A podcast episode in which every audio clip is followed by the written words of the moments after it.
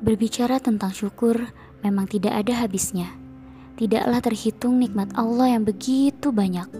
Di setiap kedipan mata dan helaan nafasnya selalu menyejukkan hati. Hati yang diselimuti iman.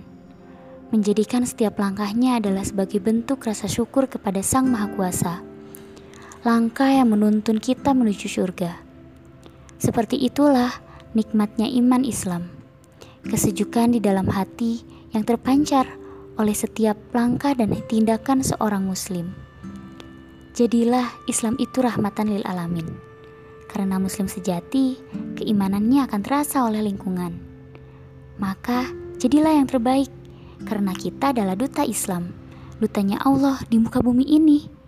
Bersyukurlah karena bentuk syukur kita adalah diri yang semakin baik.